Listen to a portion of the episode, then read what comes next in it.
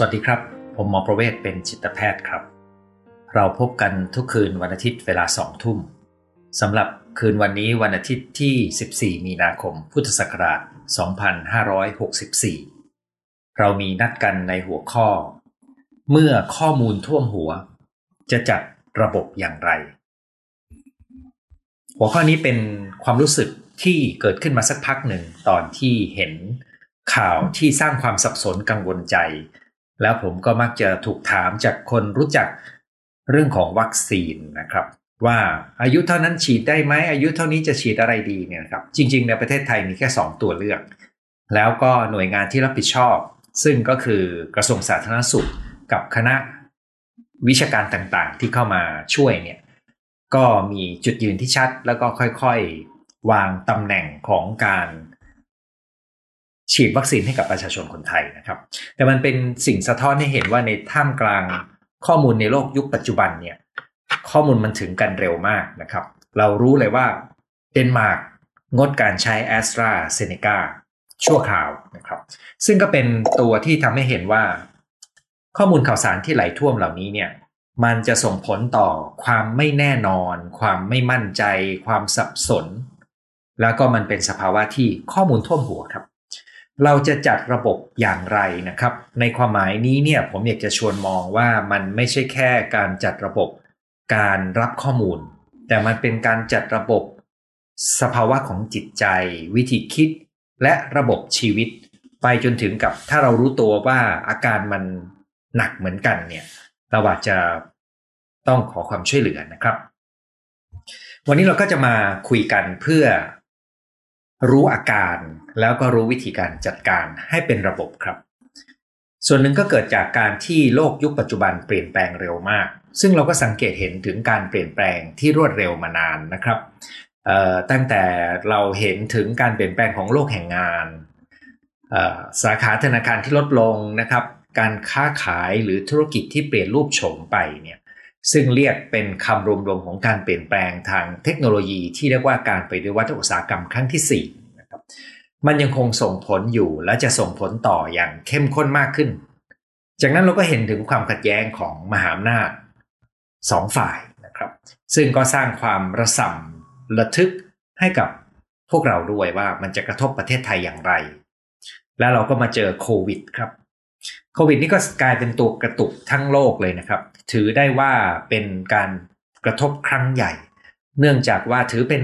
การระบาดครั้งใหญ่ในรอบร้อยปี นานๆมีทีหนึ่งครับ โอกาสที่เราจะได้เจอโรคระบาดครั้งใหญ่ขนาดนี้นะครับ ก็เป็นประสบการณ์ชีวิต ที่น่าสะพึงกลัวสำหรับหลายคน เพราะว่าหลายคนเกิดผลกระทบในการดำเนินชีวิต เช่นการถูกออกจากงานนะครับ แต่ละภูมิภาคก็มีการออกจากงานเยอะระบบเศรษฐกิจก็มีการปั้มเงินอัดฉีดเข้าไป ก็มีแต่คนทำนายว่าประเทศนั้นจะมีปัญหาส่งผลกระทบกับเศรษฐกิจโลกอีกนะครับ เราตามข่าวก็จะยิ่งกังวล แล้วก็มีติ่งโผล่เข้ามาในประเทศไทยก็คือเรื่องของออปัญหาทางการเมืองของความขัดแย้ง สิ่งเหล่านี้ล้วนแล้วแต่เป็นข้อมูลที่หลไหลเข้ามาท่วมเราได้สบายๆ ถ้าเราไม่มีวิธีดูแลที่ดีนะครับดังนั้นผมก็อยากจะเริ่มต้นแบบนี้ครับ ในกระบวนการรับรู้ข้อมูลเนี่ยอย่างแรกเลยคือเราจำเป็นที่จะต้องแยกระหว่าง ข้อมูลที่เป็นเรื่องที่เกิดขึ้น ซึ่งเราเชื่อว่าเป็นเรื่องจริง นะครับ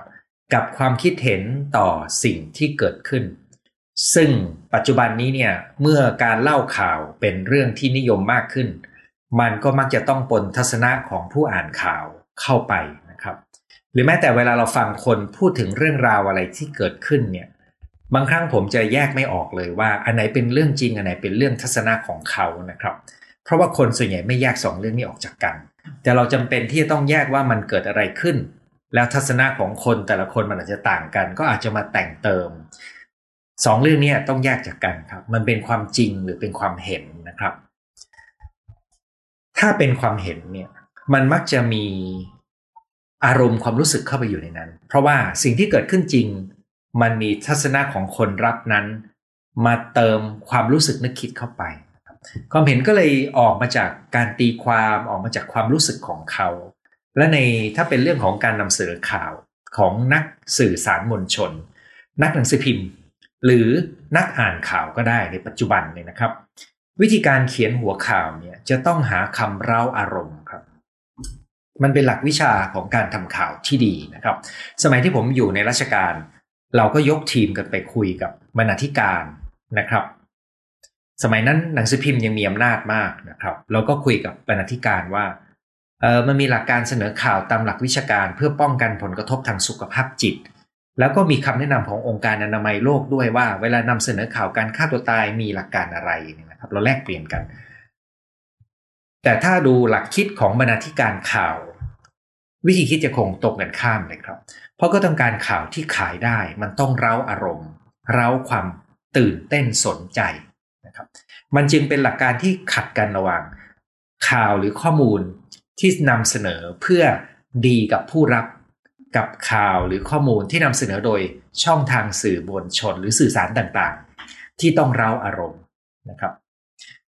ดังนั้นพอเราแยกไม่ออกเราก็ไปถูกคนปั่นอารมณ์ โดยที่เราไม่รู้ตัวเลยนะครับ ไม่ต้องนับว่าตอนนี้มีข่าวลวงเยอะมาก ซึ่งข่าวลวงนี้มีเบื้องหลังที่จงใจจะสร้างความเข้าใจผิด กรณีไวรัสโควิด ก็มีข่าวลวงเยอะมากนะครับในระดับโลกเลย ซึ่งเราก็ยังดูข่าวแล้วก็ยังประหลาดใจอดยิ้มไม่ได้ว่าโอ้ประเทศที่เราคิดว่าพัฒนาทั้งหลายเนี่ย จริง ๆ มันก็ไม่ได้มีอะไรดีไปกว่าพวกเรานะครับก็มีคนถูกหลอกเต็มไปหมดเลยเนี่ยนะครับ แต่ว่าต้องรู้ว่าข่าวลวงเนี่ย คนที่ออกแบบข่าวลวงเก่งๆเขาจะมีวิธีออกแบบข่าวลวงที่ทำให้มันดูน่าจะใช่นะครับ ถ้าเราไม่รู้ทันเลขกลของผู้ออกแบบข่าวลวง เราก็จะติดกับดักเชื่อไปตามนั้น ซึ่งอันนี้ก็มักจะ ใส่ส่วนผสมของการปลุกเร้าอารมณ์เข้าไปด้วยนะครับข่าวลงนี้ก็มีทั้งระดับโลกครับ กรณีของโควิด กรณีของการเล่นสงครามข้อมูลระหว่างประเทศ ตะวันตกกับประเทศจีนเป็นต้นนะครับ แล้วก็มีในระดับประเทศไทย ซึ่งข่าวลงก็เยอะมากนะครับ ข่าวลงประเภทที่จะเเป็นฝ่ายที่จะต้องการล้ม หรือเอาชนะฝ่ายรัฐบาล ข่าวลวงที่เราเห็นเลยว่าออกแบบมาเพื่อจงใจ สร้างภาพลักษณ์ที่เสียหายกับสถาบันนะครับ สิ่งเหล่านี้ล้วนแล้วแต่เป็นกระบวนการนะครับที่แต่ละฝ่ายก็มีวัตถุประสงค์แอบแฝงแน่นอนนะครับ ฝ่ายรัฐบาลก็มีกระบวนการสร้างข้อมูลเพื่อช่วยให้ภาพลักษณ์ของตัวเองดีนะครับ แต่ตรงนี้เนี่ยขอให้เรารู้ว่าใคร หรือกลุ่มคนกำลังนำเสนอข้อมูลที่แฝงไว้ซึ่งทัศนะส่วนตัวที่อาจจะไม่ใช่ความเป็นจริงนะครับ อย่าเพิ่งเชื่อว่าสิ่งที่อ่านหรือเห็น มันคือความเป็นจริง แต่มันเป็นทัศนะ มันเป็นการวิธีการนำเสนอมุมเพื่อทำให้ดูดีหรือดูไม่ดี หรือมันอาจจะใส่ไข่ใส่ความเท็จเข้าไปในนั้นก็ได้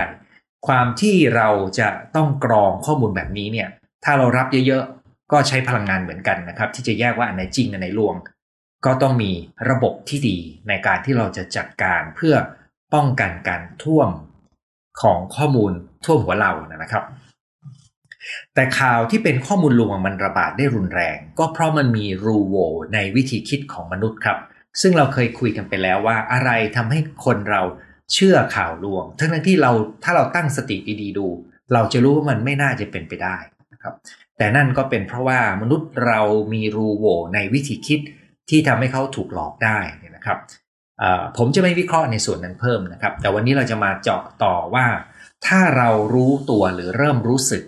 ว่ามันมีข้อมูลท่วมหัว เราจะจัดระบบยังไงนะครับ ก็ย้ำว่ามันไม่ใช่การจัดระบบเรื่องของการรับข้อมูล แต่มันเป็นระบบคิด ระบบวิถีชีวิต แล้วก็ต้องตระหนักว่าร่างกายและจิตใจมันทำงานสัมพันธ์กันครับ ข้อมูลข่าวสารที่เรารับเข้าไปในหัวเนี่ยนะครับ ทุกวันทุกเวลาเนี่ยมันล้วนแล้วแต่ส่งผลกระทบต่อ สภาวะจิตใจ การทำงานของสมอง และสภาวะร่างกายนะครับ ซึ่งก็อาจจะส่งผลกระทบทั้งหลากหลายเลยนะครับ ซึ่งเราก็จะมาเริ่มต้นจากการดูอาการของเวลาที่เรามีข้อมูลท่วมหัวนะครับ โดยทั่วไปข้อมูลที่จะท่วมหัวเราเนี่ย มันจะมีอีกธรรมชาติข้อหนึ่งก็คือ มันจะมีความขัดแย้งสับสนในลักษณะข้อมูลนะครับ เช่น เปลี่ยนไปเปลี่ยนมานะครับ จนเรางงนะครับ หรือมันมีหลายกระแสข่าวที่มันยังขัดกันเนี่ยนะครับ ถ้าเราพยายามจะหาความแน่นอนชัดเจน พยายามจะติดตามให้ทันเหตุการณ์เนี่ยมันจะสร้างความรู้สึกสับสนงุนงงและไม่แน่นอนเป็นธรรมดานะครับ ซึ่งโดยการทำงานของจิตใจมนุษย์เราเนี่ยจะไม่ชอบความไม่แน่นอนนะครับความไม่แน่นอนเนี่ยมันจะเร้าความเครียดและความกังวล แต่ในชีวิตเราเราก็ต้องอยู่กับความไม่แน่นอนเป็นใช่ไหมครับดังนั้นจะทำยังไงก็คือเราก็ลดความไม่แน่นอนลงให้น้อยที่สุดเท่าที่จำเป็น นะครับซึ่งเดี๋ยวจะอธิบายเพิ่มเติมว่าทำยังไงนะครับ ขณะเดียวกันก็หาวิธีครับที่จะเรียนรู้ที่จะอยู่กับความไม่แน่นอน โดยปล่อยให้สิ่งที่ยังไม่มีข้อสรุป รอเวลาให้มันมีคำตอบของมันนะครับ เช่น มีคนถามผมว่า เออตกลงฉีดวัคซีนดีไหม ถ้ามีนะครับ แล้วการที่มีข่าว เลือดมันแข็งตัวเนี่ย ตกลงเราต้องไม่ใช้ยี่ห้อนั้นหรือเปล่า ยังไม่มีข้อสรุปครับ เรื่องไอ้เลือดแข็งตัว แล้วก็มีแนวโน้มจะมีข้อสรุปว่าไม่เป็นไรใช้ต่อได้นะครับ ถ้าแนวโน้มเป็นอย่างนั้นนะครับ มันมีช่วงเวลาของความไม่แน่นอนอยู่พักหนึ่งนะครับแล้วความไม่แน่นอนอยู่พักนั้นเนี่ยเรารู้ดีว่าถึงจุดหนึ่งมันจะมีข้อสรุป ในระหว่างที่มันยังไม่มีข้อสรุป แล้วมันไม่แน่นอน เราก็ไม่ต้องไปสนใจรายละเอียดก็ได้นะครับ รอมันมีข้อสรุป เพราะมันมีหน่วยงานทำหน้าที่นี้อยู่แล้วนะครับ กรณีของไอตัวการแข็งตัวของเลือดเป็นตัวอย่างที่ดีนะครับ ว่าในเมื่อมีหลายประเทศประกาศของงดการใช้ชั่วคราวของวัคซีนตัวนั้น ก็แปลว่าเขาจะมีคณะกรรมการวิชาการมาประเมินดูในเบื้องต้น แล้วก็แจกแจ้งข่าวเพื่อ ตัดสินใจว่าประเทศนั้นๆ จะเดินหน้าต่ออยังไงนะครับ ซึ่งในระหว่างของความไม่แน่นอนนี้เนี่ยถ้าเราดูดูในเชิงการดูข่าวนะครับ เราก็รู้ดีว่าเออปล่อยให้เขาทำหน้าที่ไปเดี๋ยวมีข้อสรุปยังไง ฉันค่อยรับมาอีกทีหนึ่งแล้วก็ฉันก็ค่อยมาดูระหว่างข้อมูลที่สนับสนุนกับแย้งอีกทีทีหลังก็ได้ ไม่ต้องไปตามดูตอนที่มันอยู่ในเรื่องราวนะครับเออหรือนะครับถ้าเรามองในประเทศไทยเรา เราก็รู้ดีว่าอ่าไม่เป็นไรประเทศหลายประเทศหยุดประเทศไทยเราก็หยุดชั่วคราว เราไม่ไม่ต้องรีบตัดสินใจครับ เพราะว่าผู้รับผิดชอบในประเทศไทยก็จะกลัวนะครับ ที่จะตัดสินใจแล้วดูค้านกับสายตาของคนดู ในเมื่อหลายประเทศ งดเราก็งดชั่วคราว แล้วเราก็เดินหน้าต่อเมื่อทุกอย่างเคลียร์ความเข้าใจได้นะครับ สภาวะที่เราสามารถที่จะอยู่กับความไม่แน่นอน โดยไม่ต้องหาข้อสรุป วางมันไว้ก่อน ปล่อยให้เวลามันมีเวลาฟักตัว หรือปล่อยให้ผู้รับผิดชอบช่วยหาคำตอบให้ ตัวนี้ก็จะทำให้เราไม่ต้องไปอยู่กับความไม่แน่นอนให้มากเกิน เพราะกระบวนการของการอยู่กับข้อมูลที่ไม่แน่นอนนี่แหละ คือกระบวนการที่ใช้พลังงานสมองเยอะมากนะครับ เพราะมันจะเร้าให้เราไปคิดวนนะครับฟุ้งซ่านหมกมุ่นอยู่กับมัน และตัวนี้คือตัวที่กินพลังงานครับ นอกเหนือจากนี้นะครับ ก็ยังมีอาการถ้าเราเผลอนะครับ หมกมุ่นครุ่นคิด วนเวียน กังวล เศร้าใจโกรธเคืองไปตามเรื่องราวนะครับ ซึ่งความกังวลหรือเศร้าเสียใจหรือโกรธเคืองเนี่ยมันเป็นปฏิกิริยาทางอารมณ์ที่เกิดขึ้นได้เวลาที่เรารับข่าวนะครับ โดยเฉพาะข่าวที่ถูกเขียนโดยมืออาชีพ ให้มันเหมือนเรื่องราวในละครนะครับ คือข่าวที่เกิดขึ้นเนี่ยถ้าเราเขียนเหมือนเป็นข้อเท็จจริงนะครับ มันจะดูจิตจืด ไม่ค่อยน่าสนใจนั้น นักเขียนข่าวที่เก่ง หรือนักเล่าข่าวที่เก่งก็จะแต่งเติมสีสัน ให้มันดูชวนติดตาม เหมือนเราต้องคอยตามดูละคร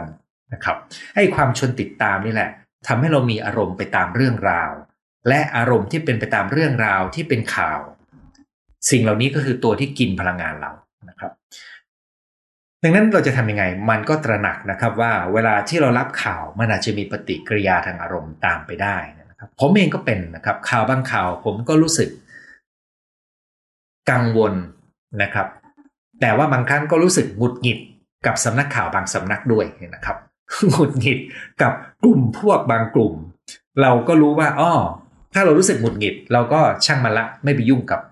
ข่าวของสำนักนั้นนะครับนานๆทีก็ดูหัวข่าวแต่ไม่ดูรายละเอียดนะครับ อันนี้ก็เป็นวิธีการลดภาระทางสมอง เรียกว่าลดโหลดนะครับ ลดโหลดเข้ามาในสมองนะครับ การที่เรามีการท่วมในบางคนกับยิ่งจมเข้าไปเสพข่าวมากขึ้น เพราะว่าเขาติดอยู่กับความต้องการรู้รายละเอียด ต้องการคำตอบ ต้องการความแน่นอนนะครับ หรือมีอารมณ์ผูกพันแล้วก็เข้าไปลุ้นกับมันนะครับ โดยไม่รู้ตัวว่านั่นคือการกินพลังงานสมองอย่างรุนแรงอาการถัดมาก็อาจจะมีความสุขน้อยลงครับ เพราะว่าเราไปอยู่กับความทุกข์ ความกังวล ความไม่แน่นอน ความเครียด จนทำให้การควบคุมอารมณ์อาจจะเสียไป การกินการนอนอาจจะเสียไปนะครับ แล้วก็อาจจะไปแสดงอาการในเรื่องของความขัดแย้งในความสัมพันธ์ ซึ่งความขัดแย้งในความสัมพันธ์นี้อาจจะเกิดจากอารมณ์ที่เป็นอย่างเมื่อกี้นี้พูดไปนะครับ หรืออาจจะเกิดจากไปเจอคนที่คิดไม่เหมือนกับเรา คือรับรู้ข้อมูลจากแหล่งที่ต่างกัน แล้วก็มีบทสรุปในใจที่ต่างกัน แล้วก็ต่างฝ่ายต่างคิดว่าฉันถูกนะครับ ก็เป็นเรื่องสิครับสองฝ่าย คิดไม่เหมือนกันและคิดว่าตัวเองถูกทั้งคู่ จริงๆมันมีทางที่ถูกทั้งคู่ได้นะครับ แต่คนเรามักจะคิดว่าถ้าฉันถูกเธอต้องผิดนะครับก็เลยเป็นปัญหาความสัมพันธ์ระหว่างกัน ซึ่งก็กลายเป็นย้อนกลับไปเป็นความเครียด แล้วเราก็จะต้องหาข้อมูลมาเพื่อมาเอาชนะกันต่อมันเป็นการถูกดูดกลืนเข้าไปใน เหมือนเป็นน้ำวนนะครับ ที่เรายิ่งเข้าใกล้เราก็ยิ่งถูกดูดลงไป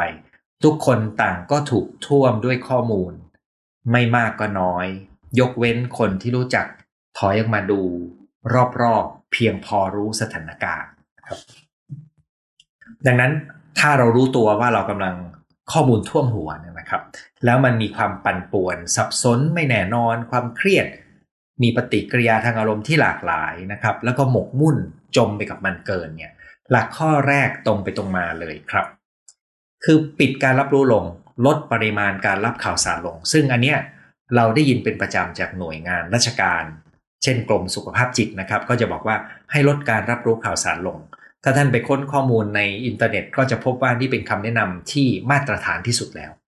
คือเราจะต้องรู้ตัวและเลือกรับปริมาณข่าวที่ไม่มากเกินไป แค่ไหนถึงกำลังดี อันนี้ต้องแล้วแต่งานแล้วแต่ตัวเรานะครับ แต่หลักก็คือรับให้น้อยลง อาจจะเป็นการรับวันละครั้งเดียว เช่น ตอนเย็น หลังเลิกงาน ครับหรือกำหนดเวลารับครั้งเดียวนั้นไม่เกินชั่วโมงหนึ่งด้วยนะครับที่จริงผมก็มีรูปแบบการดำเนินชีวิตอย่างหนึ่งในการรับข่าวนะครับคือตลอดวันผมแทบจะไม่อ่านข่าวอะไรเลยนะครับถ้ามาถามผมว่าข่าวเมื่อครึ่งชั่วโมงก่อนหรือชั่วโมงก่อนเนี่ยมีอะไรผมจะไม่เคยรู้นะครับยกเว้นมันเกิดเหตุใกล้บ้านผม เช่นมีไฟไหม้อย่างเงี้ยผมจะพอรู้นะครับเราก็รับเพียงวันละครั้งนะครับ แล้วก็รับวันละชั่วโมงหนึ่งก็ได้น อ่านคร่าวๆนะครับ ไม่ต้องรู้รายละเอียดมากก็ได้ เพราะว่ารายละเอียดเหล่านั้นมันไม่ได้ส่งผลอะไรกับชีวิตของเรา ส่วนใหญ่นะครับ แต่เราก็จะปิดหูปิดตาตัวเองไม่ได้ก็เลยต้องเปิดรับข้อมูล ซึ่งการเปิดรับข้อมูลเนี่ยถ้าเปิดรับได้ดีมันเป็นประโยชน์กับการปรับตัว การวางแผน การเห็นแนวโน้มใหญ่นะครับ ซึ่งแนวโน้มต่างๆ เมื่อเรามองเห็นเราก็จะวางตำแหน่งของตัวเองได้ดีขึ้น จึงจำเป็นที่จะต้อง นอกจากการปิดหรือลดการรับรู้ข้อมูลลงนะครับ เรายังต้องรู้ว่าในเวลาที่เราจัดให้กับการรับรู้ข้อมูลเนี่ยเราจะเลือกรับข้อมูลอย่างไร ซึ่งก็หมายถึงมีกลยุทธ์ หรือกลวิธี ในการเลือกรับข้อมูล หลักง่าย ๆ คือเลือกรับจากแหล่งที่น่าเชื่อถือ แต่ต้องบอกเลยนะครับ แหล่งที่ผมเคยคิดว่าน่าเชื่อถือ ตอนนี้ผมก็พบว่ามันมีความไม่น่าเชื่อถือในบางประเด็น เพราะมันมีผลประโยชน์ทับซ้อน หรือมีเจตนาแอบแฝง นะครับ เช่นสำนักข่าวระดับโลกจำนวนหนึ่งที่ผมเคยตามเนี่ยผมก็จะพบว่าจริง ๆ เขาจะมีอคติกับเรื่องบางเรื่องดังนั้นถ้าเป็นเรื่องบางเรื่องผมจะรู้ว่าเรื่องนี้ผมไม่เชื่อข่าวสำนักนี้นะครับเรื่องทั่วไป เช่น สถานการณ์ข้อมูลวิชาการ ผมยังเชื่อเขาอยู่นะครับ อันนี้ก็เป็นความเสียหายของวงการ ผมคิดว่าเป็นความเสียหายของวงการสื่อสารมวลชนอย่างหนึ่ง ท่านที่ทำงานด้านนี้ผมขออภัยนะครับ ผมคิดว่ามันเป็นความเสื่อมเสียตรงที่ว่า ตอนนี้เราแทบจะหาแหล่งข่าวที่น่าเชื่อถือไม่ได้เลย เพราะทุกฝ่ายล้วนแล้วแต่มีผลประโยชน์ของตัวเองเข้าไปเกี่ยวข้องทางใดทางหนึ่งแล้วเวลาเรารับข่าวเราต้องต้องรับแบบมีกลวิธีในการรับ คือเลือกแหล่งข่าวแล้วรู้ว่าแหล่งเนี้ยรับเรื่องอะไรได้บ้าง แหล่งเนี้ยรับเรื่องอะไรได้ดีกว่าเนี่ยนะครับ แล้วก็ต้องกำหนดปริมาณการรับใช่ไหมครับ ต้องมีทัศนะอย่างหนึ่งที่สำคัญมากก็คือเราไม่ต้องรู้แล้วก็ไม่ต้องมีความคิดเห็นไปทุก ๆ เรื่องครับ มันไม่ได้มีอะไรร้ายแรงเกิดขึ้นในชีวิต ถ้าเราไม่ต้องรู้เรื่องนั้นบ้าง ถ้าเราไม่ต้องมีความเห็นหลายๆเรื่อง มันจะประหยัดสมองเราเยอะเลย อันนี้คือหลักข้อแรกครับ ผมคิดว่าหลักข้อแรกท่านฟังแล้วก็อาจจะเห็นว่ามันตรงไปตรงมานะครับ แต่เราจะทำได้ดีมากน้อยแค่ไหนนี่อันนี้อยู่ตรงการจัดการใจของเรานะครับ อันนี้ก็เลยต้องมีอีก 5 มาตรการมาช่วยเสริมครับ 5 นี้ผมก็จะนับเริ่มต้นที่มาตรการที่ 2 เพราะว่าเมื่อกี้มาตรการที่ 1 คือลดการรับรู้ข่าวสารลง และเลือกอย่างมีกลยุทธ์กลวิธีในการรับข่าวนะครับสองก็คือต้องออกแบบมุมมุมสงบของตัวเราครับ ภาษาอังกฤษอาจจะใช้คำทันสมัยหน่อยหนึ่งว่า unplug นะครับ unplug unplug เหมือนเราถอดปลั๊กออกชั่วคราว ปิดการรับรู้ตัดตัวเองออกจากโลกโซเชียลมีเดียออกจากโลก ที่ลิงก์เชื่อมกับอินเทอร์เน็ต แล้วก็มีมุมสงบของตัวเองนะครับ อันนี้คือออกแบบมุมสงบ ผมคิดว่าพูดแค่นี้ท่านเข้าใจนะครับ คือเราต้องการเวลาที่ unplug คือไม่ต้องติดต่อกับโลกไซเบอร์ โลกอินเทอร์เน็ต ไม่ต้องรับรู้ข้อมูลข่าวสาร unplug ยังไงได้บ้างนะครับ ก็มีได้ตั้งแต่ง่ายๆเลยก็คือปิดปิด notification ของโทรศัพท์มือถือของท่านลงนะครับ ผมมีเพื่อนบางคนนะครับ notification ดังอยู่เรื่อยๆ แล้วเขาก็ดูแบบเหมือนกับตัวเขาเป็นคนทันสมัยนะครับ ต้องรู้ว่าอะไรเกิดขึ้นณแต่ละเสี้ยววินาทีนะครับ มันไม่มีผลอะไรกับชีวิตเราครับ ปิดเถอะครับ notification ของข่าวสาร ยกเว้นว่าท่านมีอาชีพโดยตรงในเรื่องนั้นนะครับ อันพลักหลายๆเรื่องออกจากกันได้เลยนะครับ แล้วก็สร้างพื้นที่มุมสงบของตัวเองนะครับ ก็คล้ายๆกับกรณีถ้าเป็นเรื่องของอาหารการกินเนี่ย เรื่องนี้ก็เหมือนกับกรณีล้างพิษนะครับ คืองดสารอาหารชั่วคราวนะครับ เพื่อให้เราได้ล้างพิษ แล้วก็ปิดการรับรู้มีมุมสงบของตัวเองในแต่ละวัน เรื่องข้อ 2 นี่มันคล้ายกับข้อ 1 ในมุมกลับนะครับ แต่ผมต้องออกแบบแนะชวนต่างหากเลยก็คือ มนุษย์ต้องการช่วงเวลาอยู่กับตัวเองสงบสงบบ้างนะครับ ไม่ใช่เพียงการปิดกับปิดรับข่าวสารนะครับ แต่เราต้องการความสงบภายในด้วย ข้อ 3 ครับ สูตรสำเร็จของรายการนี้เลยนะครับ ก็คือออกแบบชีวิตให้สมดุลเข้าไว้นะครับ กินนอนออกกำลังกาย เวลาความสุขอย่างง่ายกับสังคมที่เหมาะสม ยังคงจำเป็นที่จะต้องมีนะครับ ข้อนี้ไม่อธิบายเพิ่ม ไม่งั้นท่านจะเบื่อนะครับ ข้อ4ครับคือเป็นวิธีคิดที่ควรจะใช้ในการจัดการกับโลกที่เต็มไปด้วยความไม่แน่นอนนะครับ ข้อนี้เนี่ยโดยตัวมันเองมีรายละเอียดอยู่เยอะ แต่วันนี้จะคุยเป็นหลักกว้าง ราะเราเคยคุยเรื่องนี้มาบ้างด้วยนะครับ คือเวลาที่ท่านต้องติดตามความเป็นไป แล้วก็ต้องรู้ด้วยว่ามันเกิดอะไรขึ้น ขณะเดียวกันท่านก็ไม่อยากถูกท่วมนะครับ หลักการข้อนี้ก็คือ เราต้องฝึกมองและรับรู้ข้อมูลในภาพใหญ่ ในแนวโน้มใหญ่ ๆ นะครับเราอาจจะอยากจะรู้ว่ามันอาจจะมีอะไรเกิดขึ้นเราอาจจะอยากรู้ว่ากระแสโลกใหญ่ ๆ เป็นยังไง ครับแนวโน้มใหญ่ครับ การมองภาพใหญ่มีประโยชน์ยังไงก็คือว่า การมองภาพใหญ่จะทำให้เราเห็นถึงสิ่งที่มันมีความแน่นอนมากขึ้นนะครับ คือถ้าเรามองย่อยลงรายละเอียดนะครับ มันจะมีปัจจัยที่มันไม่แน่นอนมากขึ้น แต่พอเราถอยมาใหญ่ๆปุ๊บเนี่ยมันจะมีความแน่นอนมากขึ้น ผมขออนุญาตยกตัวอย่างนะครับ อย่างกรณีเรื่องวัคซีนเนี่ยก่อนหน้านี้นะครับ เรารู้ว่ายังไงไม่ช้าก็เร็ว ต้องมีวัคซีน เสร็จเมื่อไหร่ไม่รู้ว่าเดือนไหน ถัดมาเราก็รู้ว่าเมื่อมีวัคซีนแล้วมันจะต้องมีการกระจายการฉีด ซึ่งมันจะต้องฉีดในประเทศที่เข้าถึงก่อน อันนี้ก็รู้อยู่แล้ว แนวโน้มใหญ่นะครับ ไม่ต้องดูข่าวเราก็รู้ครับ แต่ว่าเวลาเป็นข่าวจริงมันก็อาจจะมีรายละเอียดของมันนะครับ ว่าประเทศไหนโดนฉีดไปกี่เปอร์เซ็นต์แล้วนะครับ แล้วบางคนก็มาทำเป็นดราม่าได้ แต่เราไม่จำเป็นต้องรู้ละเอียดก็ได้นะครับจากแล้วก็จะรู้ว่ารู้ว่ามันต้องใช้เวลานะครับทุกอย่างมันมีขั้นตอนมีเวลาของมัน แล้วถ้าเรามองภาพใหญ่แบบนี้นะครับ เราจะเห็นแนวโน้มบางประการ หรือเราอาจจะเห็นบางอย่าง ซึ่งเป็นมุมมองภาพกว้าง ที่จะทำให้เรากำหนดจังหวะก้าวของเราได้ดีกว่านะครับ การไม่ต้องไปลุ้นในรายละเอียดมากเกินเนี่ยกับการจับภาพใหญ่และกระแสใหญ่ดีๆ เนี่ย ตรงนี้ผมคิดว่าจะเป็นประโยชน์กับการอยู่ในโลกที่จะเกิดเจอการเปลี่ยนแปลงเยอะ แล้วก็การอยู่ในโลกที่ข้อมูลข่าวสารท่วม และมีข้อมูลหลอกเต็มไปหมด ข้อถัดมาครับคือข้อ 5 ก็คือบางคนหลังจากที่ติดตามข่าวแบบนี้แล้วจะมีอาการผิดปกติทางจิตใจในเบื้องต้น ซึ่งก็คือความเครียดความวิตกกังวล หรืออาการซึมเศร้านะครับ ถ้าท่านตระหนักว่าท่านเริ่มรู้สึกถึงสิ่งเหล่านี้นะครับ ก็ให้เริ่มต้นจากการการเครียดความเครียดที่ดี ซึ่งก็คือทำข้อต่างๆ แล้วก็เราได้คุยกันแล้วว่าจัดการความเครียดยังไงนะครับ ผมคิดว่ากรณีของความเครียดกังวลซึมเศร้า จากสถานการณ์ปัจจุบันเนี่ยกลุ่มที่จะได้รับผลกระทบมากที่สุด ก็คือกลุ่มที่วิถีชีวิตและรายได้ เศรษฐกิจของบ้านตัวเองนะครับเศรษฐานะนะครับได้รับผลกระทบจากการแพร่ระบาดของโควิดซึ่งก็คือคนทำงานที่ตกงานธุรกิจที่กำลังดิ้นเพื่อเอารอดเอาตัวรอดเนี่ยอันนี้คือกลุ่มที่ได้รับผลกระทบน้อยไม่ใช่เพียงข้อมูลข่าวสารหรือสถานการณ์ในภาพใหญ่ แต่ผลกระทบที่เกิดขึ้นกับชีวิตของเขาจริง ๆ กลุ่มนี้ก็มีผลกระทบทางความเครียดความกังวลได้ และบางคนก็อาจจะมีความเศร้าได้นะครับ ในต่างประเทศก็พบว่าในเฉพาะสถานการณ์โควิด ก็ทำให้ความวิตกกังวลซึมเศร้า และความรุนแรงในครอบครัวเพิ่มมากขึ้นถ้าท่านตระหนักว่าท่านมีความกังวลซึมเศร้า และพยายามแก้ความเครียดของตัวเอง สารพัดวิธี แล้วยังไม่อยู่นะครับ ท่านก็อาจจะต้องการการขอความช่วยเหลือ ซึ่งก็มีตั้งแต่การขอความช่วยเหลือทั่ว ๆ ไปจากเพื่อน จากคนรู้จัก ไปจนถึงกับการช่วยเหลือจากคนที่ทำงานอาชีพด้านนี้นะครับ อันนี้คือข้อ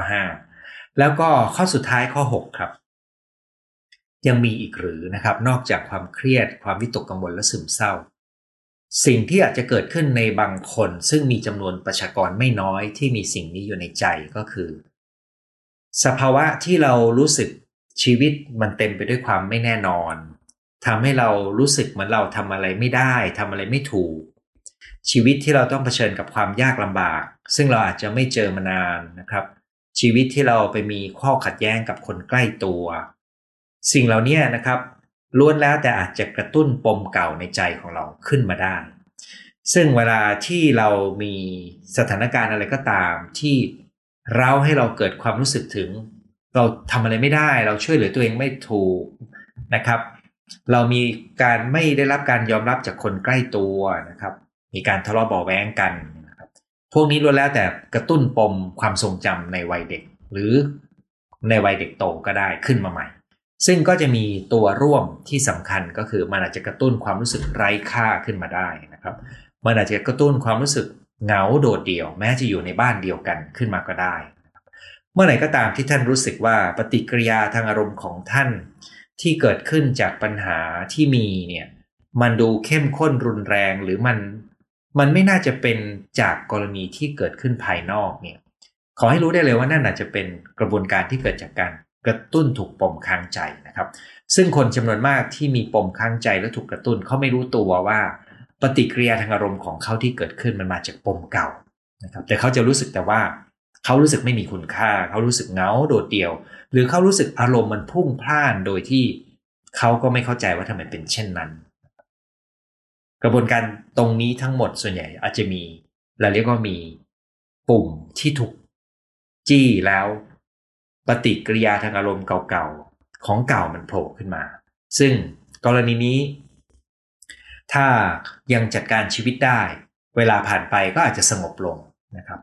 แต่ในบางคนการกระตุ้นนี้ก็อาจจะทำให้เกิดปัญหารุนแรงมากขึ้นในชีวิต แล้วแต่ว่าเขาออกไปทำอะไรต่อนะครับ ขอให้ท่านทราบว่ามีบางคนที่ข้อมูลท่วมหัวแล้ว มันกระทบความรู้สึกและมันไปกระตุ้นปมค้างใจ ซึ่งกรณีนี้มักจะต้องการความช่วยเหลือนะครับ ดังนั้นในมาตรการต่างๆ ในการจัดระบบเนี่ยเวลาที่มีข้อมูลท่วมหัวนะครับ จึงมีลำดับเรียงจากง่ายไปยากทวนอีกทีหนึ่งนะครับหนึ่งก็คือลดการรับข้อมูลแล้วเลือกวิธีการรับข้อมูลให้ดีขึ้นนะครับสองคือหามุมสงบให้เป็นสามคือรักษาสมดุลชีวิตให้ดีสี่คือพยายามอย่าคิดในรายละเอียดให้มากเกิน ให้รู้ภาพใหญ่ ๆ ถ้าเราจะอยากจะรู้รายละเอียดบางเรื่อง ก็เอาเฉพาะที่เกี่ยวข้องกับตัวเองนะครับ ที่ไม่เกี่ยวข้องกับตัวเอง ไม่ต้องรู้เยอะก็ได้นะครับ ห้าก็คือถ้ามีความเครียดความกังวลหรือซึมเศร้า ให้หันมาดูแลตัวเองอย่างเป็นระบบ เริ่มต้นจากการจัดการความเครียดให้ดี แล้วถ้ายังมีความกังวลซึมเศร้ารบกวนอยู่ อาจจะต้องขอความช่วยเหลือ และสุดท้ายกรณีที่แรงกว่าวิตกกังวลซึมเศร้าธรรมดาก็คือปมเก่ามาถูกปลุกขึ้นมาใหม่ ซึ่งถึงตอนนั้นท่านอาจจะต้องการความช่วยเหลือและเป็นโอกาส ที่ท่านจะได้แก้ไขปมของตัวท่านครับ